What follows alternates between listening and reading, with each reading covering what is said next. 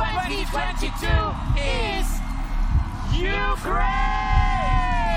Ukraine has won the Eurovision Song Contest in a show of support from the rest of the continent following Russia's invasion of the country. Die Band Kalush Orchestra brachte der Ukraine den Sieg beim Finale des Eurovision. Uczakfon Ukraine specjali Eurovision. Le public européen qui offre la victoire à l'Ukraine.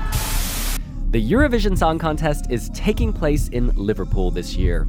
The UK is hosting on behalf of Ukraine amidst the backdrop of war. Volodymyr Zelensky says his country will do its best to host the Eurovision Song Contest next year. Bring you some breaking news that the 2023 Eurovision Song Contest will be hosted in the United Kingdom on behalf of Ukraine. This year's slogan is United by Music. But Russia's been booted. Belarus was kicked out too. Turkey's quit. So has Hungary. North Macedonia, Montenegro, and Bulgaria all say they can't afford to join the party. So, how united actually is Europe? And how did we get here? The contest began in 1956 in the aftermath of the Second World War as Europe rebuilt and searched for ways to come together. We must recreate the European family. Just seven countries took part Olanda, Svizzera, Belgio, Germania, Francia, Lussemburgo, Italia. But over the next four decades, it expanded, with more and more countries signing up. Austria, 12 points. Sweden, 12 Whoa. points. Monaco, Yugoslavia, Israel, Norway, Finland. Across the continent, borders changed, leaders fell, and disasters struck. There has been a nuclear accident in the Soviet Union. Good evening, live from the Berlin Wall on the most historic night. In- but the contest endured. This podcast looks at the contest from the fall of the Iron Curtain to the present. How do nations use the stage to brand themselves? Beneath the glitz and glamour, what proxy wars are still playing out? And what do they tell us about where Europe is today? This is the story of what really happened at Eurovision.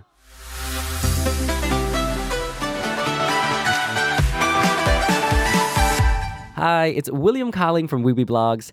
You guys, it is not fun talking about Eurovision alone. So, my friend Freddie and I are going back in time to talk about the song contest together. So, Freddie, who are you? hey guys, I'm Freddie. I'm a journalist and Eurovision stan. Uh, William and I used to work together. We've been talking about this pod for a long time. We record together, but our guests are remote. So, like all good Eurovision shows, you may realize that the connection is not always the strongest.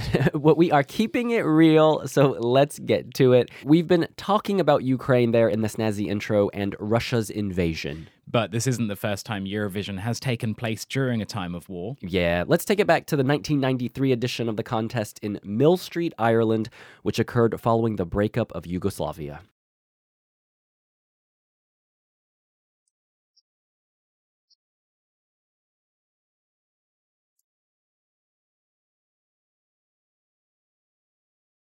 That warm welcome doesn't begin to convey the struggles of Bosnia and Herzegovina's first ever contestant. His name is Mohamed Fazlagic, and he's known on stage as Fazla. He had to flee Sarajevo in the middle of the night, avoiding snipers. I don't remember pain at all. I just remember adrenaline that was so high, and I didn't even feel that I was running barefooted. For Bosnia and Herzegovina, it was momentous. Just a year earlier, in the spring of 92, it had declared independence.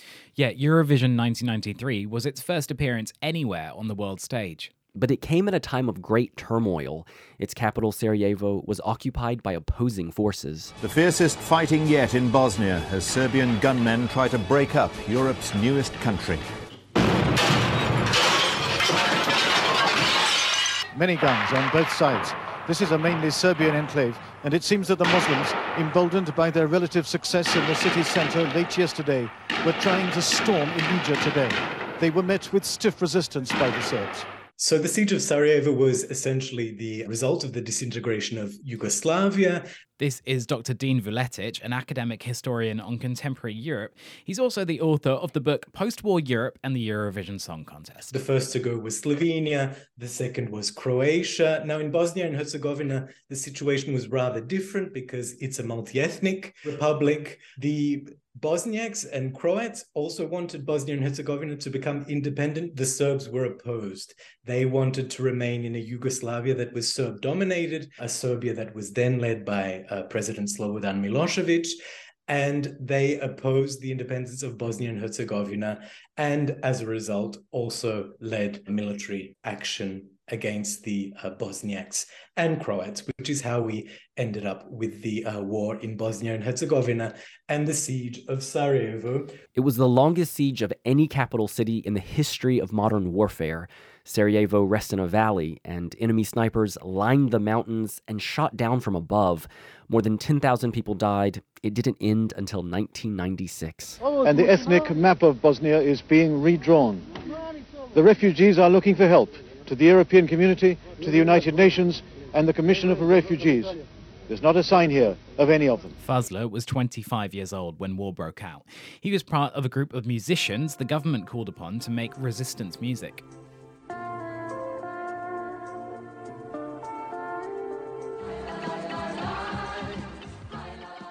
The war started in April. Uh, Bosnia got recognized in United Nations as an independent country May 22 of 1992. And at the moment, we all, I'm talking about entire pop scene, rock scene, and, everything, we were uh, at the trenches where we were trying to defend territory, our homes, families, and so forth. So somewhere in June or July, we got ordered to put together artistic platoon where we became on a daily basis producing songs that should lift up morale of the soldiers and everybody else. He was surprised that the state TV channel announced it would stage a national final to choose an entry for the contest.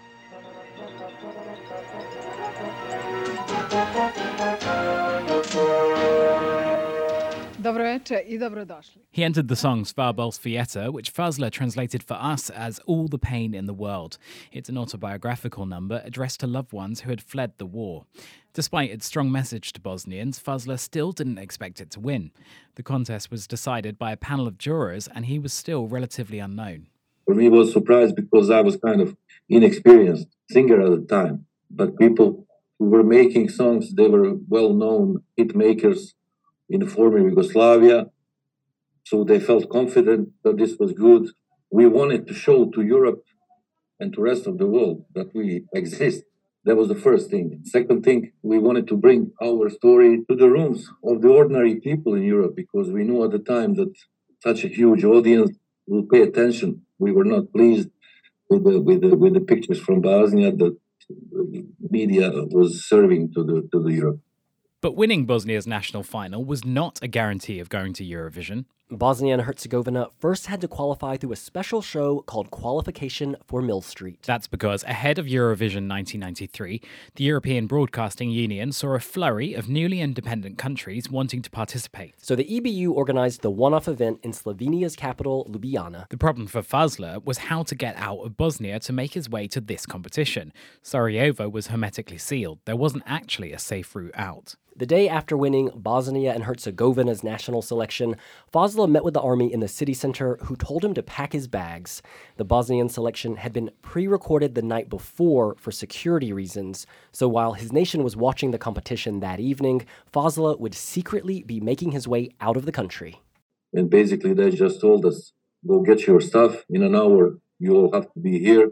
And we are going to the to the airport, to the war zone, where we're going to be running about one kilometer across the airport runway in the middle of the night.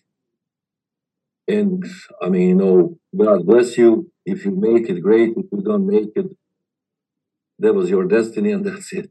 So Fazla went back to his apartment to say goodbye to his mum. He didn't have much to bring with him. He'd already had to flee from his old neighborhood, leaving most of his possessions behind. As Bosnians sat down to watch the national selection show, Fazla was about to run for his life. We had uh, probably about 15 people in our team. They break you into three or four different teams. They give you guide who is going to run in front of you and you're going to follow him or her. And then airport is covered by the soldiers of United Nations. So we got cut on the first attempt. They put you back in transporter and they ship you back. I mean, you know, where you started. Fazla sounds calm in his retelling, but let's be clear the stakes were very high. He could be killed trying to get to Eurovision. Not only were there UN transporters on the airfield, but the airport itself was surrounded by Serb snipers. Other ordinary and civilian people were trying to run across the airport to get food, to bring it back. I know the night we went there, six people got killed and 17 got wounded. The harsh Sarajevo winter slowed Fazla's team down. It complicated an already perilous journey. We are talking March of 93. We are talking about three feet of snow, mud, freezing temperature, probably 15 Celsius below zero, and, and very, very inappropriate uh, gear, missing some good coats and, and, and, and, and gloves and, and hats and, and stuff. Fazla and his team had to get to the other side of the airfield to have any chance of making it to Millstreet. Listen, as soon as I stepped on the, on the airport, I got in the mud and my shoes got stuck in the mud. So I ran across the airport completely barefooted. He had to run for a kilometer in the snow. His feet were numb and he was being shot at from above. I don't remember pain at all. I just remember adrenaline that was so high and I didn't even feel that I was running barefooted. You are just thinking how to accomplish, how do I get to the other side, how do I break the siege? Because when you break the siege, your chances represent Bosnia are significantly higher. I was successful in the second attempt. Some of my friends were successful from the first, some some in third attempt. Once off the airfield, Fazla and his team still had to walk nearly 10 kilometers to get to a point where they were no longer visible to enemy snipers. As soon as I get to the mountain of Igman, uh, we had uh, radio amateurs. They were calling people that they uh, were close to my mom, and immediately they reported that I'm safe and that everything is okay. At the qualification show in Ljubljana, seven countries competed. To wish you all watching us now in Bosnia and Herzegovina, Estonia, Croatia, Hungary, Romania, Slovakia, and Slovenia, as well Fazla opened the show. At the end of the night, three countries qualified Bosnia and Herzegovina, along with its neighbors, Croatia and Slovenia. Fazla was going to Eurovision in Ireland. The pain of the whole world from Bosnia and Herzegovina performed by the group Fazla. So, with Eurovision a month away, he decided to wait it out abroad rather than returning to Sarajevo. We had only 30 days, and it was the smartest decision we ever made because war broke between Bosnians and the Croats at the southern part. So, we didn't have any way of getting out of Sarajevo if I went back. And our conductor went back, and he couldn't get out for Eurovision Song Competition. We went to Millstreet without conductor an Irish conductor was nice enough to, to do the job, I mean, you know, for instead of buzzing. Those who know the contest now understand the fanfare that comes with it. But for Fazla, the media storm in Ireland was a surprise. Anybody could expect. They were taking us to the rehearsal by helicopters. We had really big, large security about our hotel. I think Bosnia and Israel were special forces secured basically could move anywhere with, without bodyguards and, and stuff. But the, the media attention was crazy. I don't remember single big agency or single uh, big media that didn't cover our story. And we were glad because finally we were able to bring Bosnian story from the political field to the living rooms of the normal and ordinary people. I think in that sense we helped many European governments to start thinking a little bit different about that. We were pleased that, that there was so much media, although at first I was really surprised. And the biggest surprise for them uh, was that Muhammad could have a blonde hair, blue eyes, and to be told one, one, six, three, I mean, you know, six feet, three inches. I was getting on every single day, you don't look like Muhammad. And I would ask how, how Muhammad's supposed to look like. And then it was time for his big performance.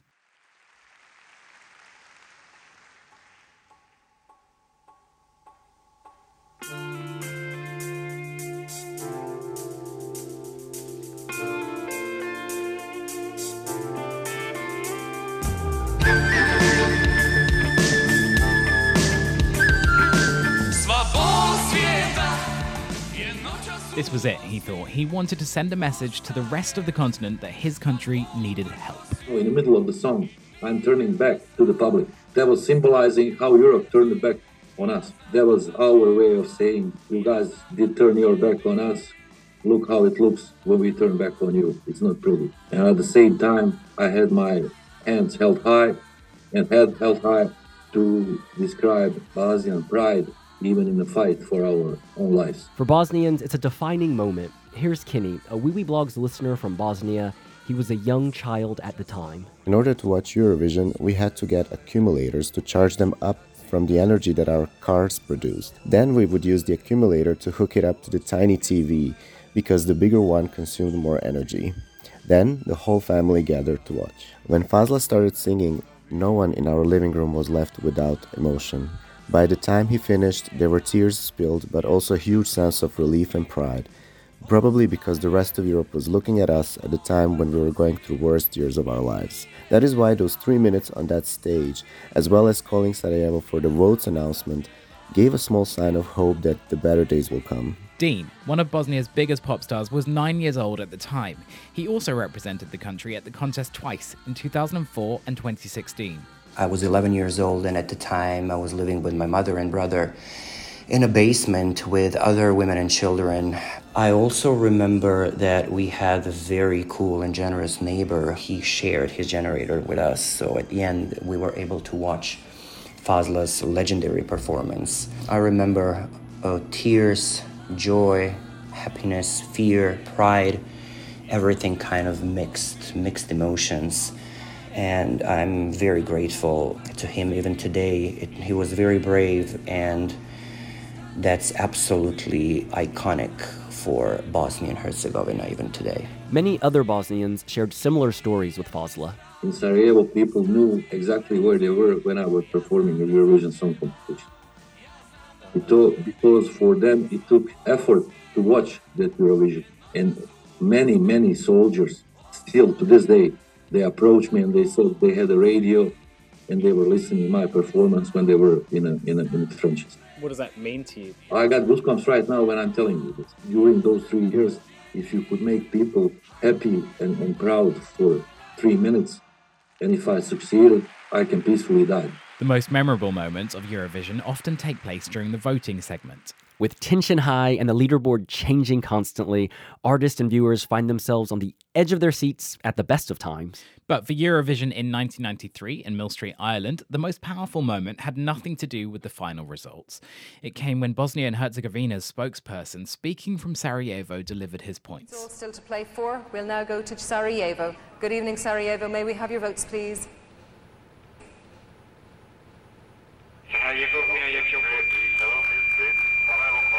Hello, Sarajevo. We're hearing you.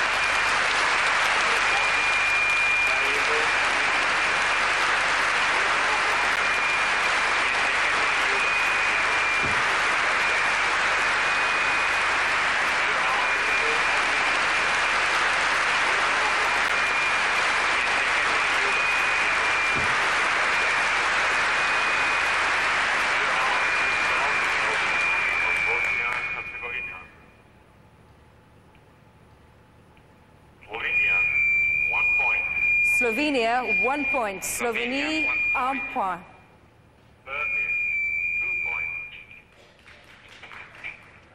And then, I mean, no points. connection with Sarajevo didn't Turkey, work. Not even satellite phone at the time. And then Sarajevo finally responded through the radio amateurs. Kingdom, and you could, you could hear that long sound of uh, uh, radio it's kind of difficult right now to talk about it.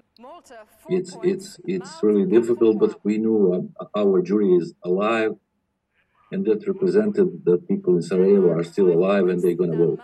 And you hear that sound, one that goes through your through your bones. I got choked up a little bit on that. That explains where where our people were the moment. It was probably the most proud moment of my life. We're seeing another country in wartime represented on the Eurovision stage. Does this does it remind you of Bosnia? Do you do you connect? Of course, it does. The situation is very similar. Just circumstances of the of the teams representing Ukraine or Bosnia at the time are not the same. We were completely under siege. We didn't have any help. Bosnia at the time lived under arms embargo. Nobody did help us to, to get to Eurovision. And then finally, we didn't have televoting. We didn't. We couldn't capitalize on the sympathy of the people of Europe that they were sympathizing with Bosnia at the time, as they did with the, with the Ukraine at the time. And the final outcome is that Bosnia finished 16th, Ukraine won. You don't think there's more support for Ukraine than there, there was for Bosnia at the time?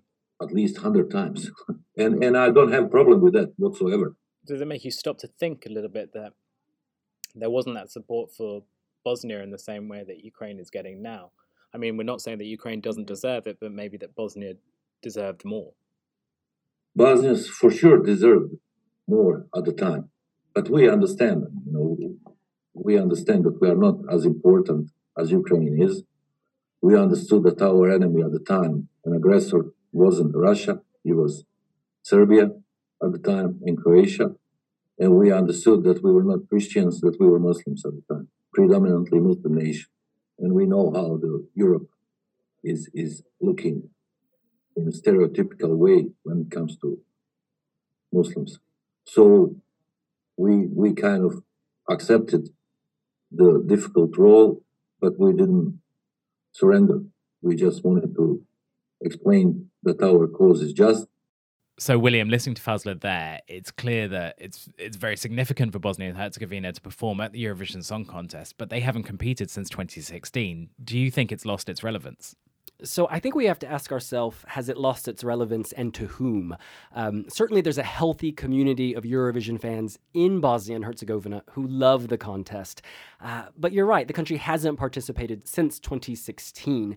That's not down to the artist. There are huge artists in the country who would love to take that stage, but the fact is, there's just not a lot of governmental support. Deen, who of course was the last singer to represent Bosnia and Herzegovina at Eurovision, he actually told me he got no support, no financial help from the government when he competed. His song had a very strong message about the migration crisis and being there for each other, and that idea resonates strongly with Bosnians in the aftermath of the Yugoslav wars.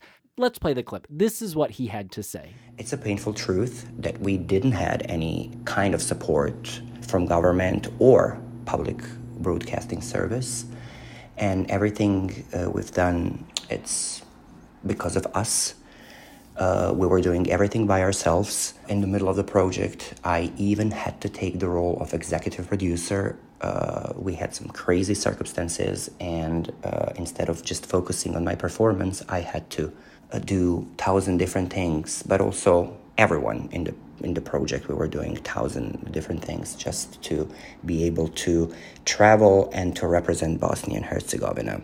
Fazla thinks that some politicians want to discourage a united Bosnia and Herzegovina. He says they think that participating in Eurovision could bring people together. Two parties that they are in power currently, Serbian Party and Croatian Democratic Union, they decided not to fund anything that carries the name of Bosnia and Herzegovina. And that's the reason why we own to EBU probably 6 million euros. That's the reason why they don't want to fund that and why they don't want to see Bosnia and Eurovision Song Competition because they are counting the people that are ethnically Croats, the people that are ethnically Serbs should not be pulling and cheering for Bosnia and Herzegovina, their own country. At the Eurovision Song Competition, instead, they should cheer for Croatia and Serbia. So they took they took opportunity from the table from the ethnic Croats and Serbs in Bosnia to cheer for their own country. So they don't have a choice but to cheer and, and, and pull for Croatia or Serbia. Dr. Dean Vuletic agrees with Fazla.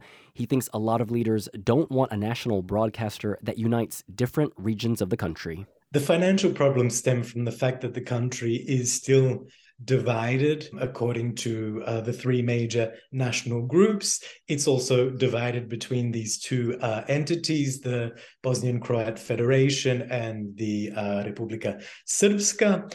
And the Republika Srpska does not have an interest in having a national broadcaster for the country. It wants to become independent and ultimately to join Serbia. So, this is why there is also a blocking of financial support for the national broadcaster of Bosnia and Herzegovina that is the member of the European Broadcasting Union, because to be a member of the European Broadcasting Union, you need to be a national broadcaster. So the broadcaster of Republika Srpska uh, cannot uh, join the EBU or enter Eurovision separately. So it comes down to a result of the war, the division of the country as a result of the war, and the fact that there are those in Bosnia and Herzegovina who do not want to live in uh, a common state and as such do not support the common symbols of their state, including a national broadcaster and participation in Eurovision. But despite this, Fazla still holds out hope. Do you think it will come back? Hopefully it will. I hope. I'll, I'll never give up. Would you perform again? No. Why not? Because there's plenty better singers than I am, plenty better looking than I am, and plenty younger singers than I. Next time on What Really Happened at Eurovision.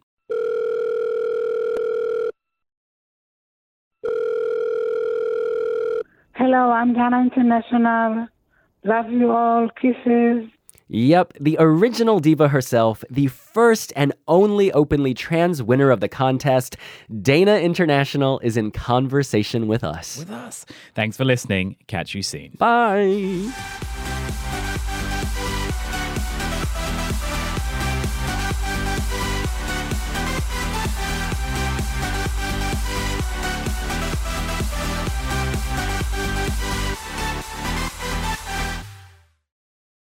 This podcast was presented by Wiwibloggs. We've been your hosts, William Lee Adams and Freddie Tennyson. All clips are readily available on the internet and used under fair use or through Creative Commons licenses.